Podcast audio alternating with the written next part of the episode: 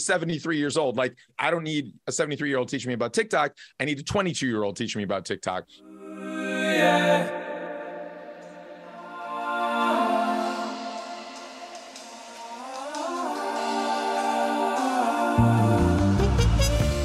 The Gig Boss Podcast, where musicians go to learn how to navigate the new music economy.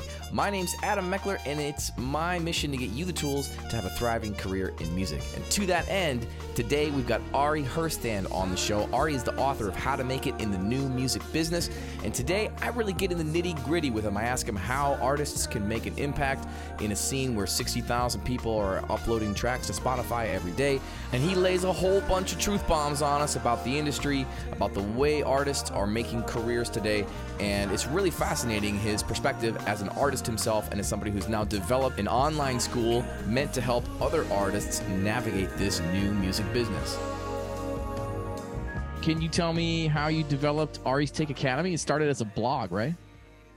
Yeah, I started as a touring singer-songwriter. I started in Minnesota. I had went to for a music school that is now defunct. For those of you that go back to McNally Smith College of Music, I was a music business songwriting major there. I studied trumpet as well under Dave Jensen. Famously, I played with Prince and the Hornheads for many years. And then as soon as I got out of school, I realized very quickly that I was everything that I was taught at that school on the business side was instantly outdated the moment I left school. I realized that I had gotten a great history on how the music business used to function, oh. but was no longer relevant in 2005 when I finished. And we're talking, this is iTunes is around. Facebook is still just in colleges and schools. MySpace is on the rise. Nope. Um, just before YouTube, all of this. So I'm like, I'm seeing kind of these new technologies form, and everything is virtually different because in music school, what I was taught was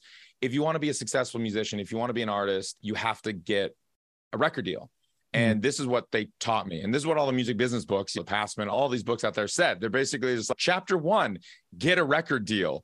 Mm-hmm. And I was like, wait, how? Yeah. how? how do you get this record deal no one taught like i took so many classes there like we had a whole class at the semester on negotiating a major label record contract i'm like sweet I now I know when I get this major label record deal to remove the controlled composition clause on page 74. I know all about that now. Cool. But never did they were they like, oh, here's how to get a record deal. They're just like, oh, we don't know. But just you can't really be a musician unless you have a record deal.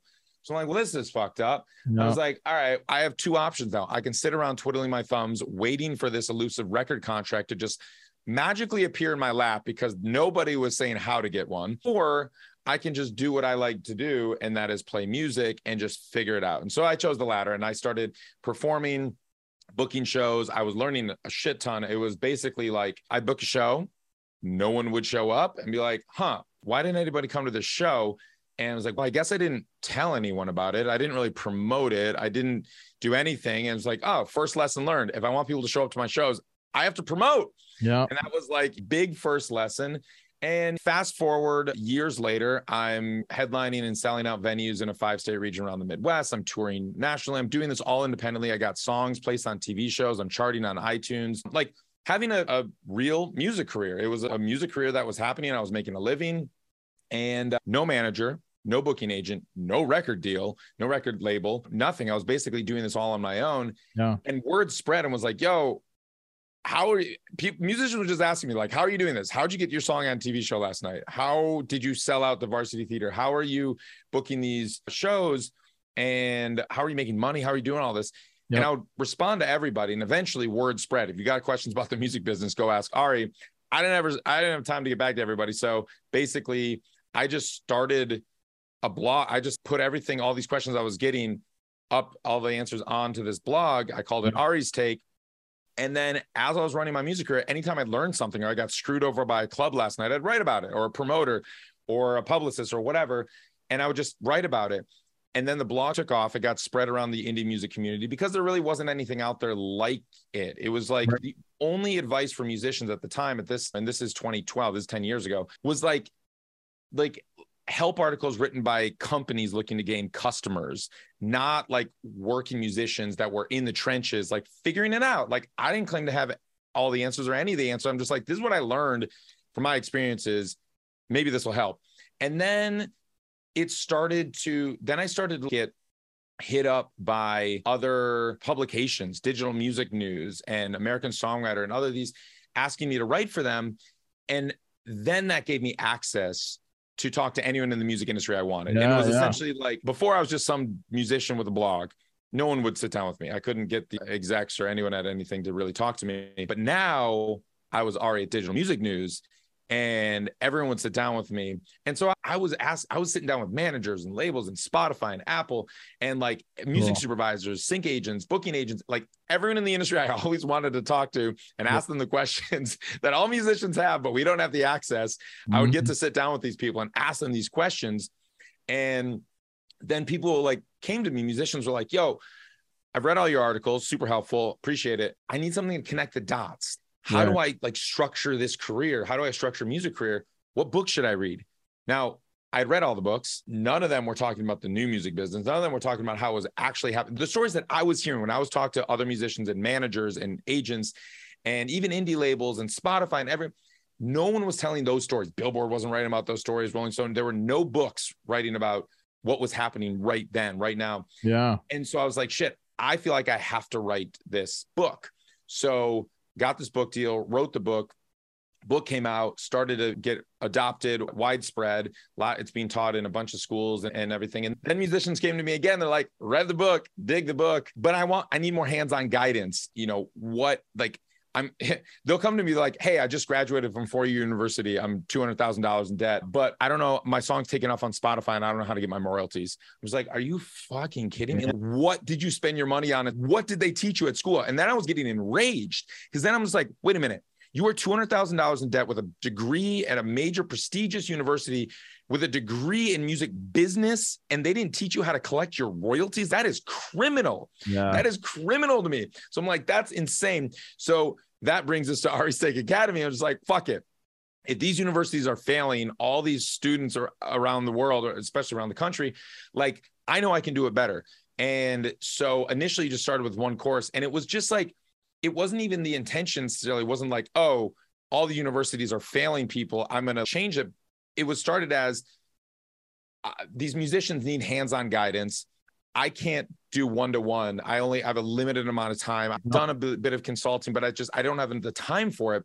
So it's like after speaking with hundreds and hundreds of musicians, doing the consulting just from readers and doing all this, I realized the disconnect at what the universities were teaching, what the books were attempting to teach, and why it wasn't breaking through.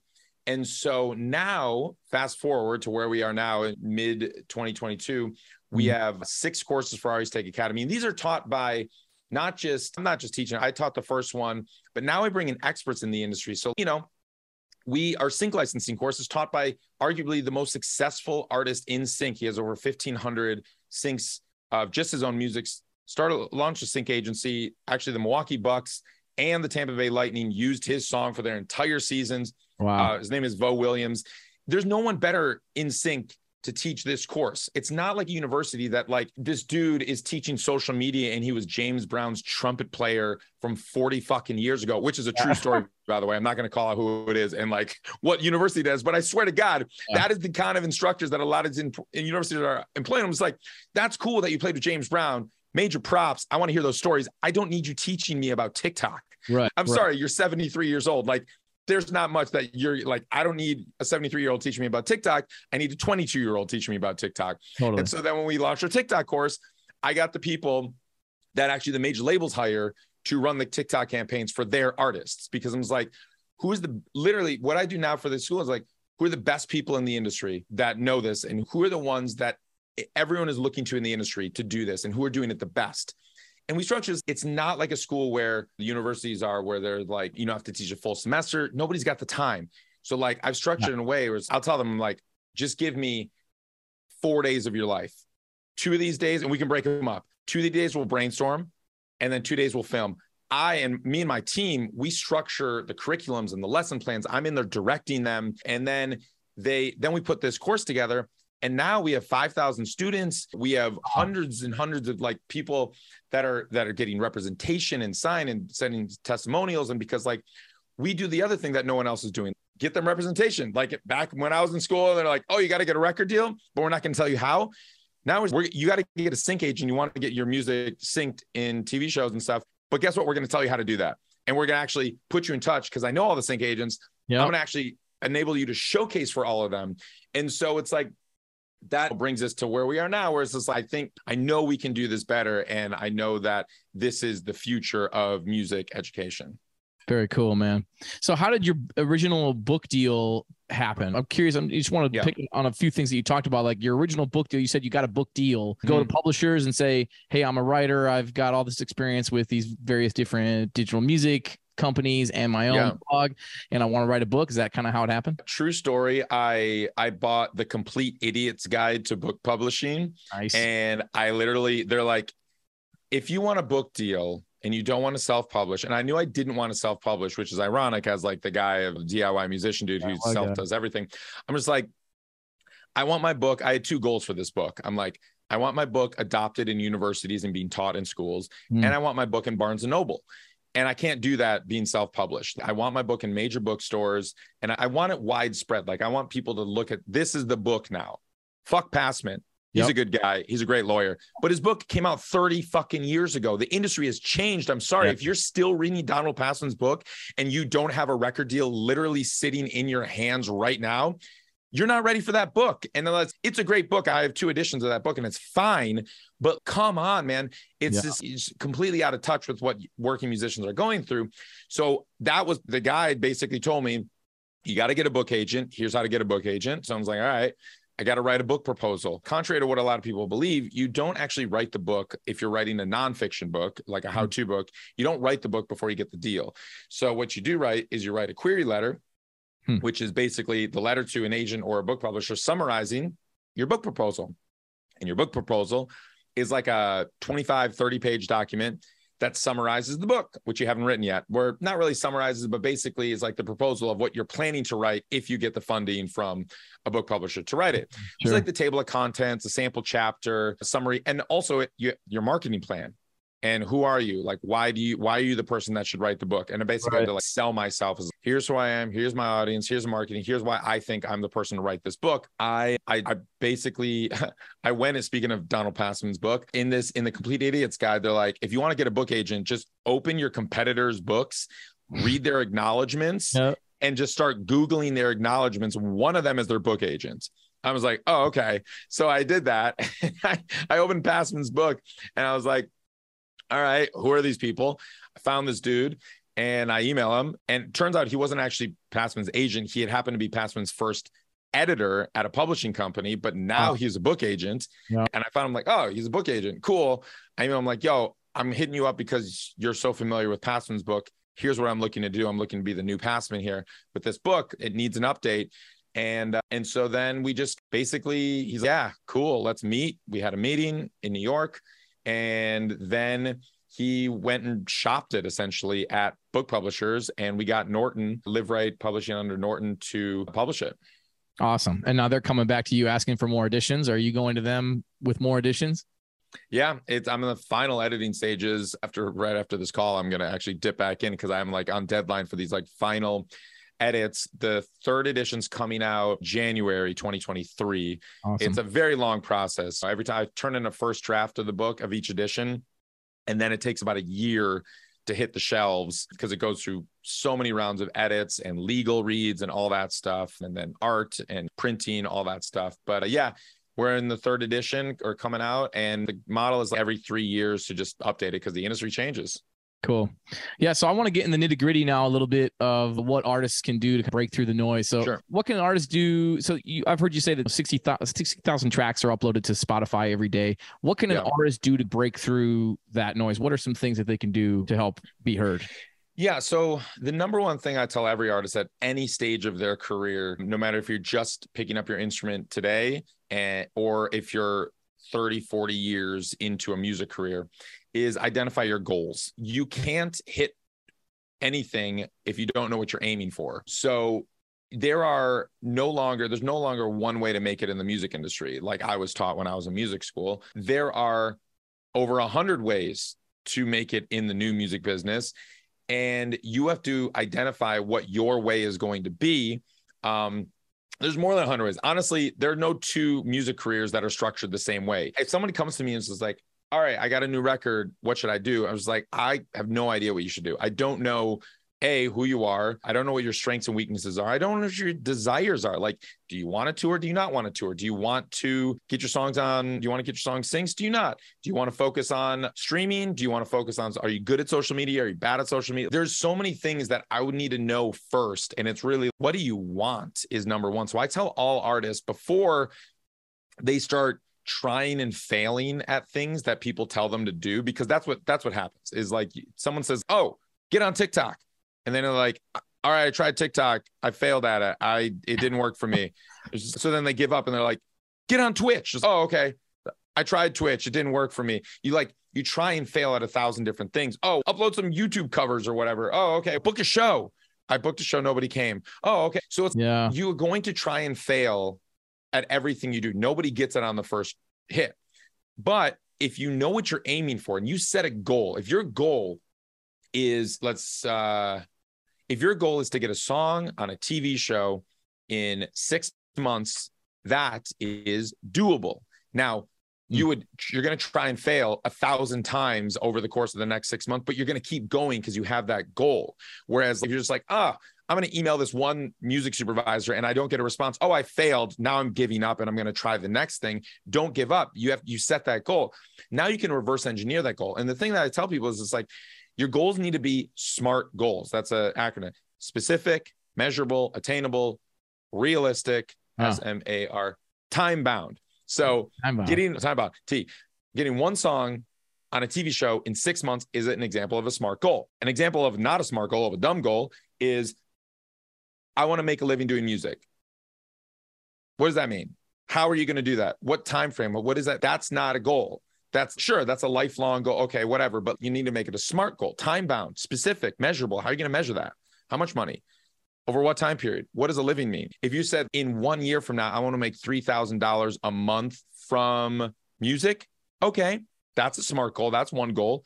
But now we got to get more specific about those. Yeah. How are you going to do it? What are the other goals going to be? Do I want to do shows? It's like another example of a smart goal. I want to play, I want to sell out the Echo in eight months. Okay specific. The Echo, that's a venue. Okay. Measurable, 350 tickets. Okay. Is it realistic? If you've never played a show before and you have no internet presence, that's not realistic. If you've been playing shows and you've been bringing 150, 200 people and stuff like that's realistic. Team up with a few other artists, promote the shit out of it, work on it, maybe find a build up, whatever. Like that's realistic and time bound, eight months. Okay. That's a specific goal. The way that you're going to break through is going to be very different from every other artist or every other musician out there and the way that they're going to break through because you're a different musician. You have different strengths. Adam, you realize that you can do a podcast and you're a great trumpet player but you also you you have the tenacity and you have the entrepreneurial spirit to be able to and the tech savvy to be able to launch something like this and to do a podcast and to know i'm i can do more than just play some play play notes through a horn yep. like i i can do that and but a lot of others artists I talk to can't do that. And that's okay too. Like the thing is just we all have various strengths and weaknesses, and we all have things that we know we're good at and we know that we're not good at. I know I am not a good recording engineer. Don't sit me down in front of a Pro Tools rig or a console and ask me to engineer a session. Yeah. I'm going to hire somebody to do that for me. That is not my strength. I don't want to devote the time and energy and the money it would take to be a good recording engineer. That is a weakness of mine. So I'm not going to do it. I'm also not a good graphic design artist. I'm not going to try to make design flyers and shit like that because I'm not good at it. And I know that. So I'm going to hire somebody to do that. I like knowing your strengths and weaknesses is so important because, but also you need to know what needs to get done. I know I need I know that I need to have things designed. So I can't just not focus on design, but I know that I'm not, it's not going to accurately, adequately represent my brand if I try to design it. I'm not good at that, but I'm going to yeah. hire somebody who can accurately represent it. Yeah. And one of the things you alluded to was like niching down your audience. I've been thinking about this a lot, like being an artist and thinking about who is who really is my target audience. Yes, is that something that you guys talk about in terms of niching down, like really getting more specific with what you do and who you are? Maybe mm-hmm. I just mm-hmm. read something recently that said Oh, it was in your book, man. It was a, there was a Rick Rubin quote that you included in your book, How to Make it in the New Bu- Music Business. About he, he goes, you release a song, maybe fifty percent of the people who hear it should like it. Everybody else Yeah. should hate it. Know, it's like Yep. you're if everybody's that was good, like that. That's not what's even the point. So That's you know, art in like- general. yeah. yeah, man, it's like becoming Definitely. more yourself. It Mhm. ignites a fire in the other side of the people that see themselves in you. How, what are some ways that an artist can start to accomplish that? Yeah, and I love that quote. I'm glad you brought it up. And it is great art is divisive, and don't try to uh, don't try to please and appease everyone. You're going to fail. You need to find your tribe.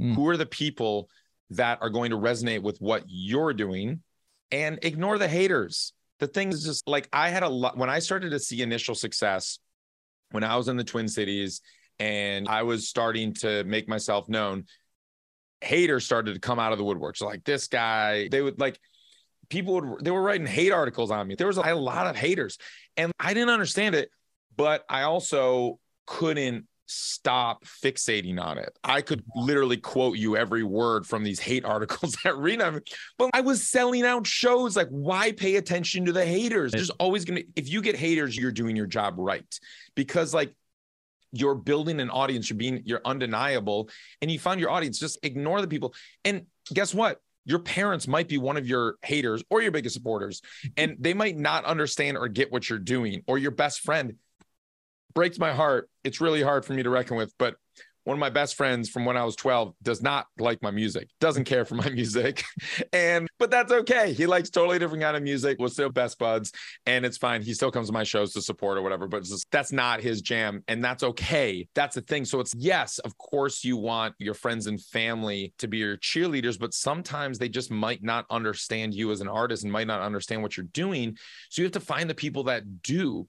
And that is that's like what we call market research and it's identifying your audience. I make a whole guide when I'm launching new projects of just who is my target demographic? Like what like how old are they? Yeah. Where do they live? What bars do they go to? Where do they shop? Are they shopping at vintage stores? Or are they shopping at Prada? Where who are these people? What are they? It's not just like what other artists do they listen to? That goes that's part of it. Sure. What kind of music do they like? Obviously. But what beer do they drink? Or do they drink beer? Do they drink wine? Are they sober? What like really breaking down this audience to so specific so you can identify who they are because then you know how to promote your shows Yeah. and, know how to find if you're going to run ads or you're going to make TikTok videos or you're going to design an aesthetic and a branding for your thing. It's you need to know like how are you going to appeal to this audience? It's so much more than just the kind of music that you make, and that's the hardest thing for a lot of musicians to reckon with. Is this the music? The music is the last thing that matters until people hear it, and then it's the only thing that matters Hmm. But how are you going to get them to hear it? And that's the thing and it's just you're not going to get people to hear it or resonate or build your tribe or really become part of your community is if they someone sends someone your instagram and like they open the Instagrams, it's disjointed images and it's just images of their family or friends and, it, and it's just like doesn't make sense. It's oh this isn't the community i want to be a part of if i'm a fan and looking at this is Yeah. but it all has to be cohesive. So like a new fan that comes into this world is if you go if you hear a song on a playlist just oh that's interesting. That's cool. I like that do i want to be a fan of this artist or do i just want to like that one song because that's a big difference it's like we're in the era of musicians artists that are getting millions of streams on spotify that can't sell 50 tickets to their hometown show and that's because they got on some playlists cool they're making some money from that but they don't have maybe an identity as an artist. They don't know how to build their tribe. They don't know how to find their audience. And like someone hears that song on a playlist, goes to Instagram or Google's around for them or whatever, and it doesn't make sense. Hmm. Shit's all over the place. Their aesthetic's not on point. They don't have a story to tell. Their story is not being told either in press or on their own sites and stuff like that and it, it just doesn't it doesn't feel like a community that I want to be a part of or an artist that I care to follow. Yeah. Yeah, maybe I'll just listen to that song on a playlist. So if that's important to you to build a fan base and an audience, it's not just identifying who they are, but it's identifying who you are as the artist. And that's why artists oftentimes change their birth name or not change their birth names, but be, create an artist name Right. instead of their birth name because they're like, I don't want my, I, we're all complex human beings. And there's a thousand different things about all of us that we could talk about, but that's not the story that you need to be telling or that you should be telling a thousand different stories. It's very confusing. A fan doesn't have that kind of time or energy or understanding. They need to know what you're about within 30 seconds of landing on your Instagram or a minute of reading your Wikipedia. Like, what are you actually, what is the artist about? And I, so I like, I create Venn diagrams when I make like new projects. And it's like, all right, here's my Ari the person diagram. And here's my like Ari the artist. Cause it's harder for me as like a singer songwriter under the same name and people that go by their name. It's just like, okay, you are it's it is your birth name.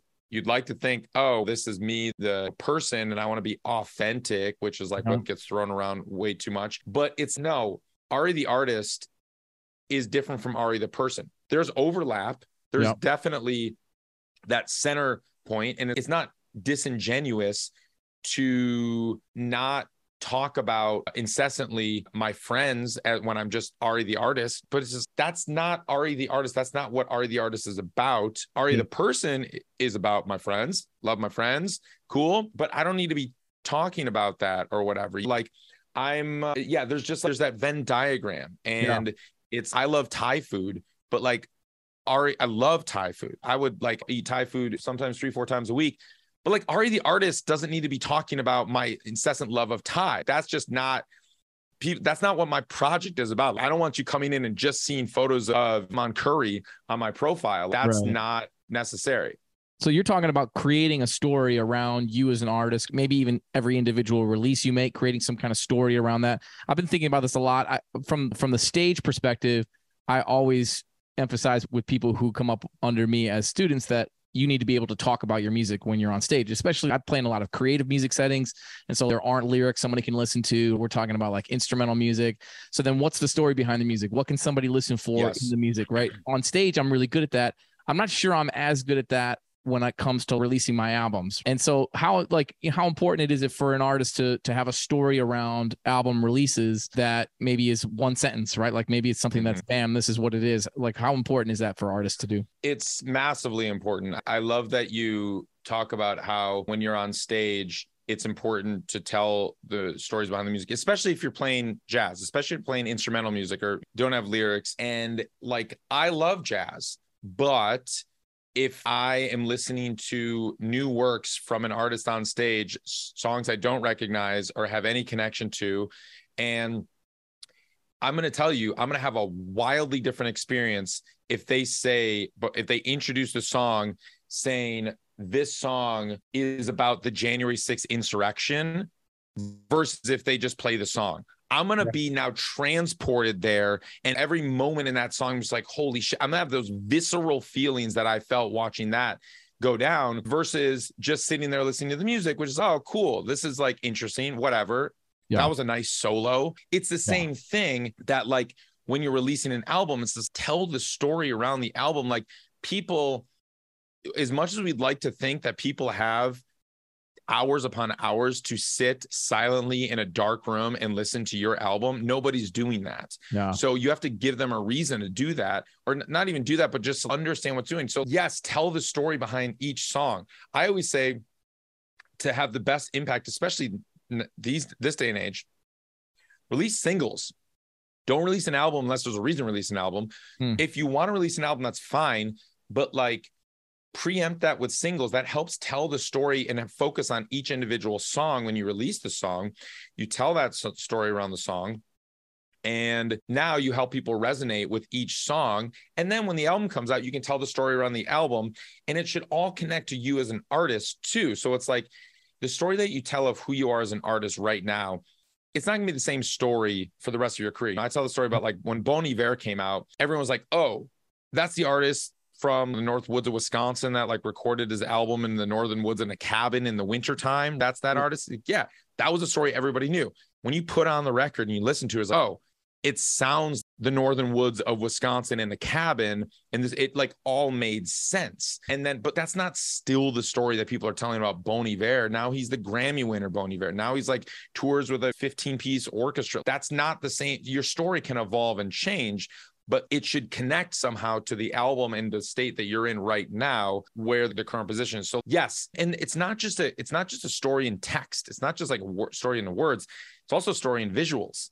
Like mm. you need to tell that story visually. Like we live in a visual environment right now yep. with instagram and tiktok and youtube and everything on the internet is visual. How are you going to tell your story visually? Same thing when you stand on stage. Like you think about what you're going to wear whether you wear like you're wearing what is that hat? Bo- uh, what is that? Business. Unfinished business. Oh, cool. I thought it was like Bruins for a second. Unfinished business. That's saying a story. Yeah, that makes sense. I love the hat. I you're wear if you wear, let's say, a Dodgers hat when you go on stage. I live in LA.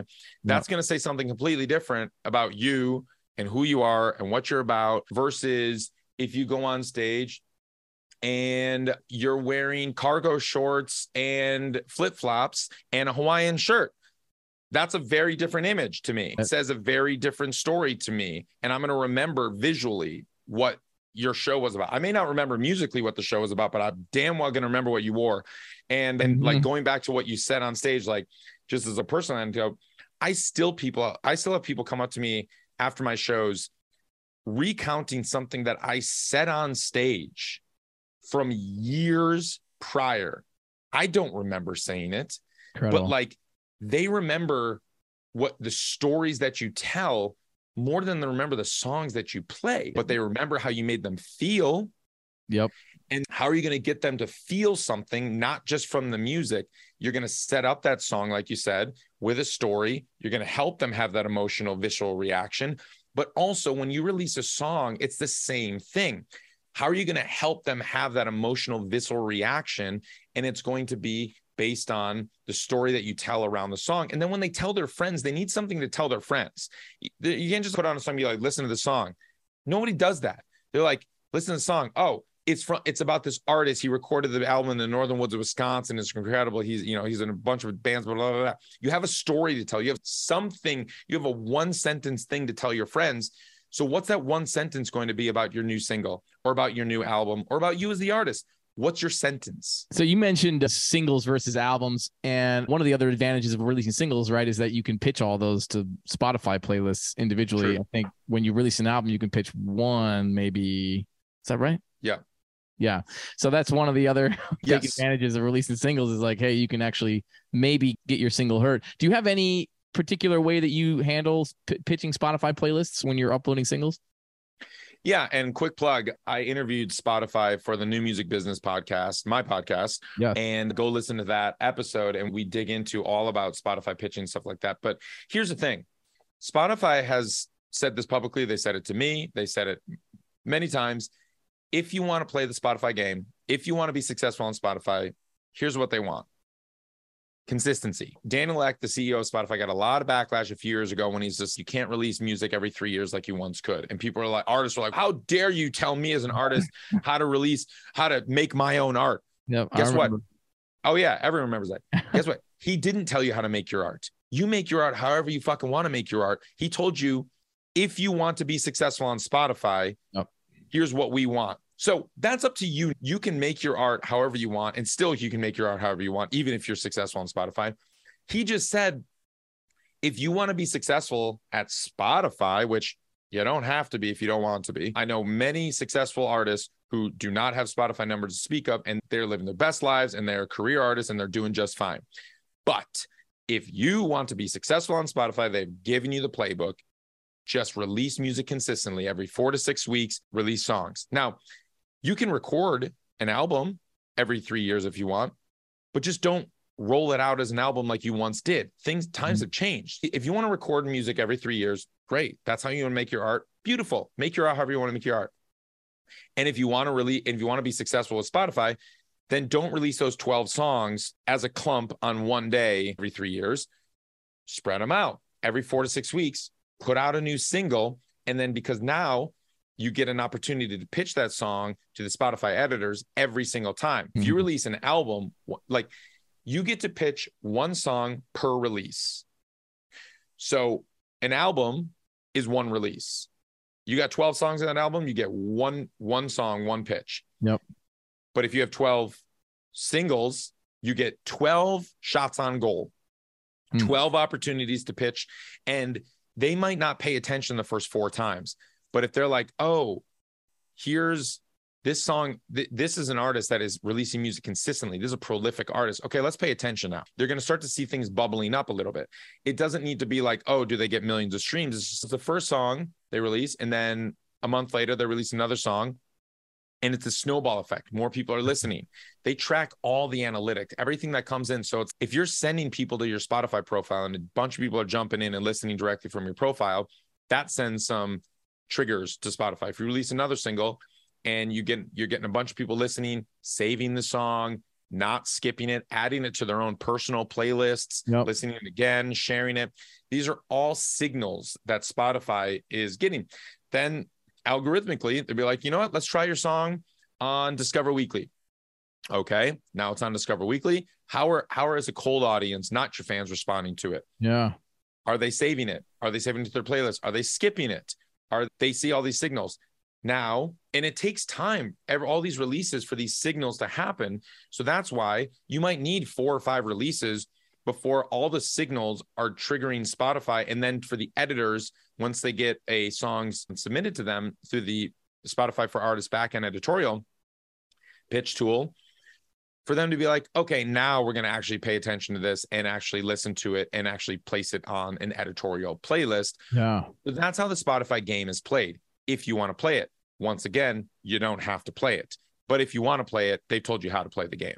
Cool. Cool. So go listen to the new music business podcast, that episode with Spotify. Hey, I want to talk a little bit about TikTok because I attended your sure. TikTok webinar the other day and you talked about how videos go viral on TikTok and you talked about how it's more important for other people to use your song in their videos than it is for you yes. to have millions and millions of views on your own video. Can you talk exactly. a little bit about that distinction?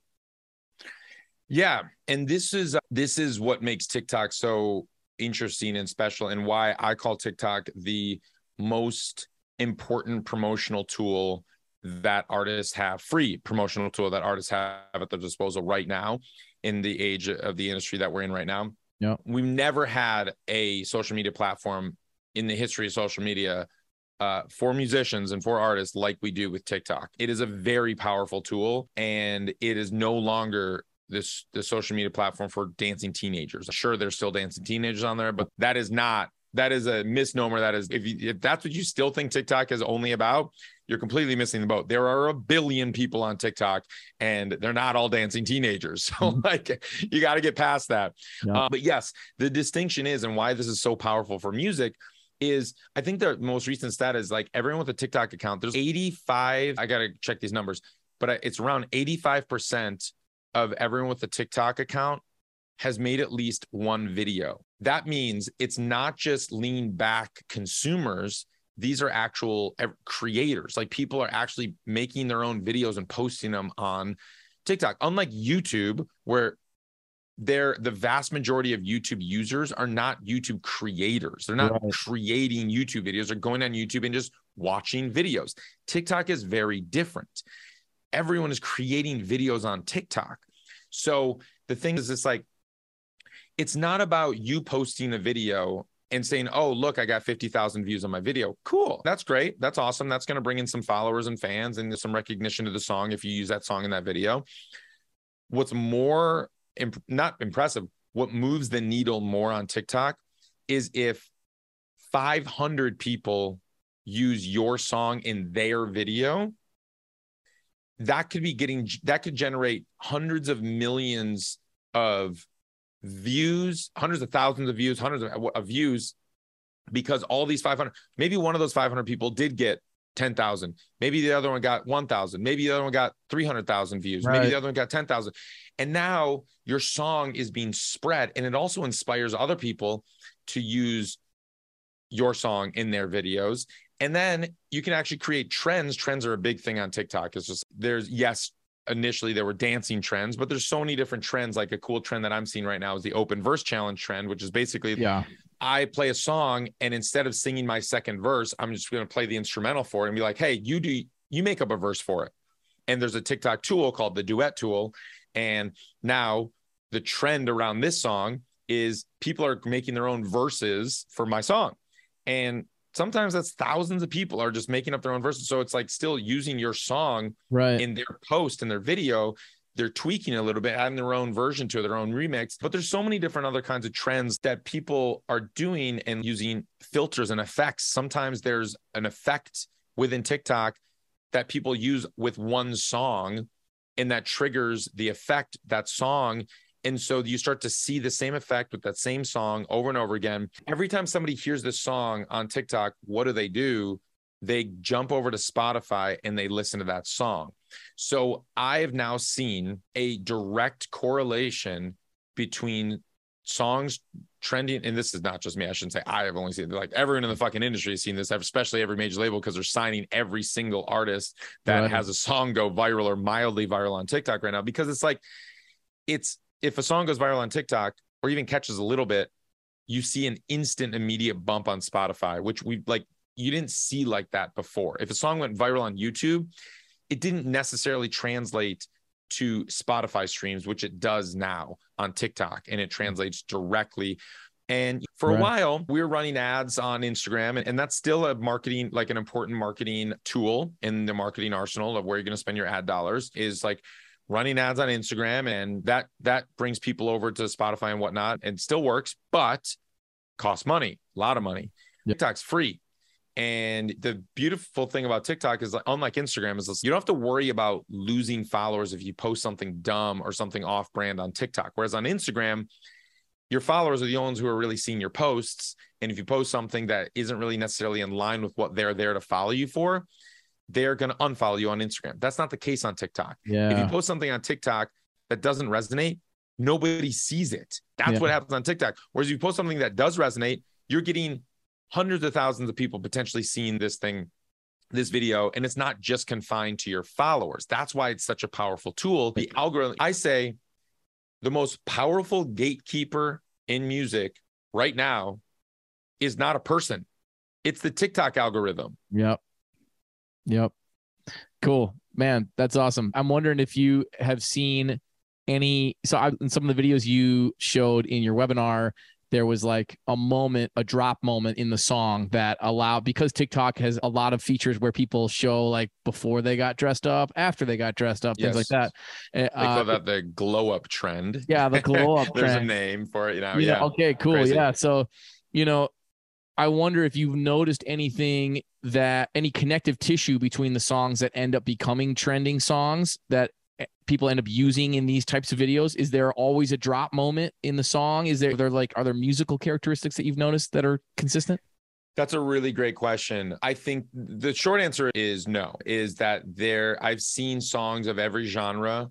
Um, I've seen ballads, I've seen rock songs, I've seen funk, I've seen I've seen hip hop, obviously, folk, everything. I've seen every songs of every genre go viral and catch. Now, the connective tissue isn't necessarily musical as it is emotional or or it, it usually there is a moment of change and they focus on that moment of change. There can be a moment of change in an acoustic finger picking song there can be a moment of change, obviously, in an EDM song where there's the drop or a hip hop song or whatever, or even a ballad.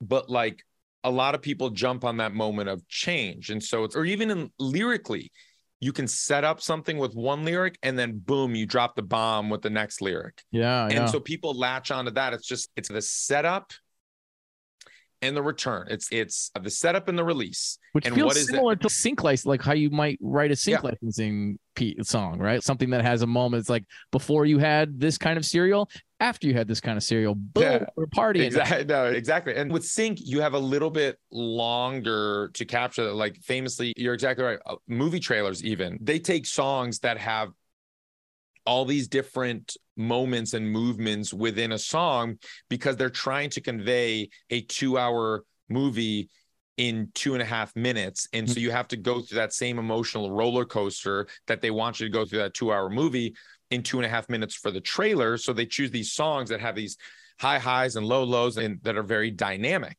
Now you have to be just as dynamic in 30 seconds now on TikTok and what is the moment in your song. Now, I think everybody has a moment virtually in most songs that can work. Now, getting to your point of just like, is it a genre thing? It's not necessarily a genre, but there are, or is it a song? Certain songs work better than others. Yes, certain songs do work better than others, not necessarily confined to genre, but like it is which of your songs, if you're thinking about what song do I want to try on TikTok or whatever, it's finding that moment of change. Where is that shift moment happening? Where's the dynamic moment, the most dynamic moment of your song mm-hmm. that you can then create a trend for? And what is this trend? Like you referenced the glow up trend, which is the one where these girls in early 2021 when Olivia Rodrigo's driver's license song came out, the glow up trend was basically they started, they were lip singing along to the song and they were just looked like they just woke up. And then the drop happens or you like the shift, that emotional shift, and yep. it, it hits into the chorus. It was just like it was basically the transition from the pre chorus to the chorus.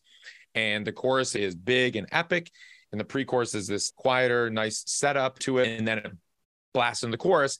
And these girls, what that happens at that moment of change, that shift, is they fall backwards on a bed, and through the magic of video editing that everybody can do on their phone right now on TikTok, yep. they're now glowed up, full done makeup in a in, in a gown or a dress. Or it looks like now they're going out going to prom, and it's like that that as the emotional change happens in the music they are now showcasing that emotional change visually and that right. was a trend so we are seeing thousands and thousands of girls make videos like that that own their own version of this glow up trend which is basically the exact same thing exact same moment of the song where they start lip singing these exact same moment of song they fall backwards on the bed at the exact same moment and they transition magically into a gown and makeup at the exact same moment of the song that 30 second moment of the song so, what is the moment of your song that you're going to use that you're going to have that magical transitional moment? And what's the tr-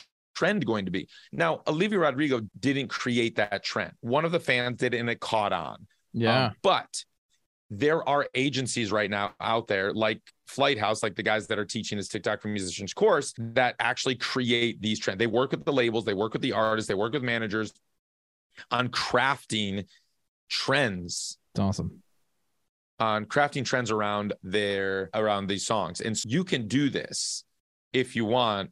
And the thing is, the biggest takeaway and the thing to not forget quantity over quality. Wouldn't say that in anything else in in our music or anything before, yep. but you want to be successful on TikTok, you just keep pumping things out. It's like buying a lottery ticket. You don't know which one is going to hit. And I had Tai Verdes on the New Music Business podcast. And, or I'm sorry, I had his Tai Verdes' manager on the New Music Business podcast. And he was discussing how Tai uh, became successful. And, and you may not recognize the name Tai Verdes, but you'll all know his song A OK. A O A OK. I don't know, baby. A O A. So that song went crazy viral. But the thing is, every song that Tai released, he made 50 to 100 TikTok videos using that, using his song. Wow. And he released maybe three or four songs before AOK where he was doing that, making yeah. 50 to 100 videos per song around the song. Now, that's not 50 to 100 music videos. They're little TikTok videos, but he was experimenting and seeing, oh, people resonate when I do something like this versus that he didn't know which video was going to pop off or which one was going to inspire other people to use their his song in their video. So he added the song to every video he did. Wow. Cool. Man, that's an interesting idea. I just released a single, something different than I usually do where I'm like singing, stacking a bunch of vocals, stacking horns and stuff kind of stuff. Now I'm like, I gotta make a hundred TikTok videos. if you want, again, if it's part of your goals of what you think, you know, is what you would like to see have happen. But the thing is like we have TikTok at our disposal right now. If mm. you want to see some streaming success and you don't have a large marketing budget to run ads and whatnot, that can be a way that you can gain traction. So, if somebody wanted to take some of the courses that you offer at Ari's Take Academy, how should they get started? Yeah. So, what you can do is here's what we'll do. I'll give you because I'd love to know that people are coming from listening to the show. And because y'all sat through this whole thing listening to it, I'm gonna I'll hook your audience up if you want with a 10% off coupon code just use the code GigBoss that then they'll know, oh, we came from the show from Adam. Use Gig Boss, you get 10% off. And then why don't you, Adam, if you could link link to the site so everybody knows where to go in the show notes or something like that. Yep. Then that'll just be easy for them to find it. Perfect. We'll link the site in the show notes. Perfect. Awesome. Thank you so much for listening to my conversation with Ari Herstand, author of How to Make It in the New Music Business.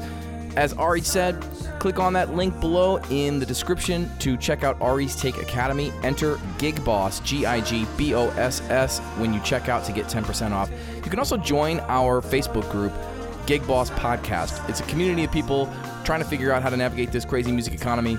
We strike up all kinds of fun conversations every week and we discuss them in the comment sections of the posts. Come by, hang out. We also have an app, uh, organizational tool for freelance musicians, for band leaders. It's called Gig Boss. It's free, it's on iOS and Android. We're adding features every month. Link is in the description to check that out as well. Thank you so much. I can't tell you how appreciative I am of all of you that are listening. I can see my numbers going up, and it's super fun and exciting to know that this is starting to reach more people. Please help us spread the word. If you're really digging the show, you can leave a five star review on Apple Podcast and write a little review. If you write a little review, that helps it show up in other people's feeds. Thank you so much.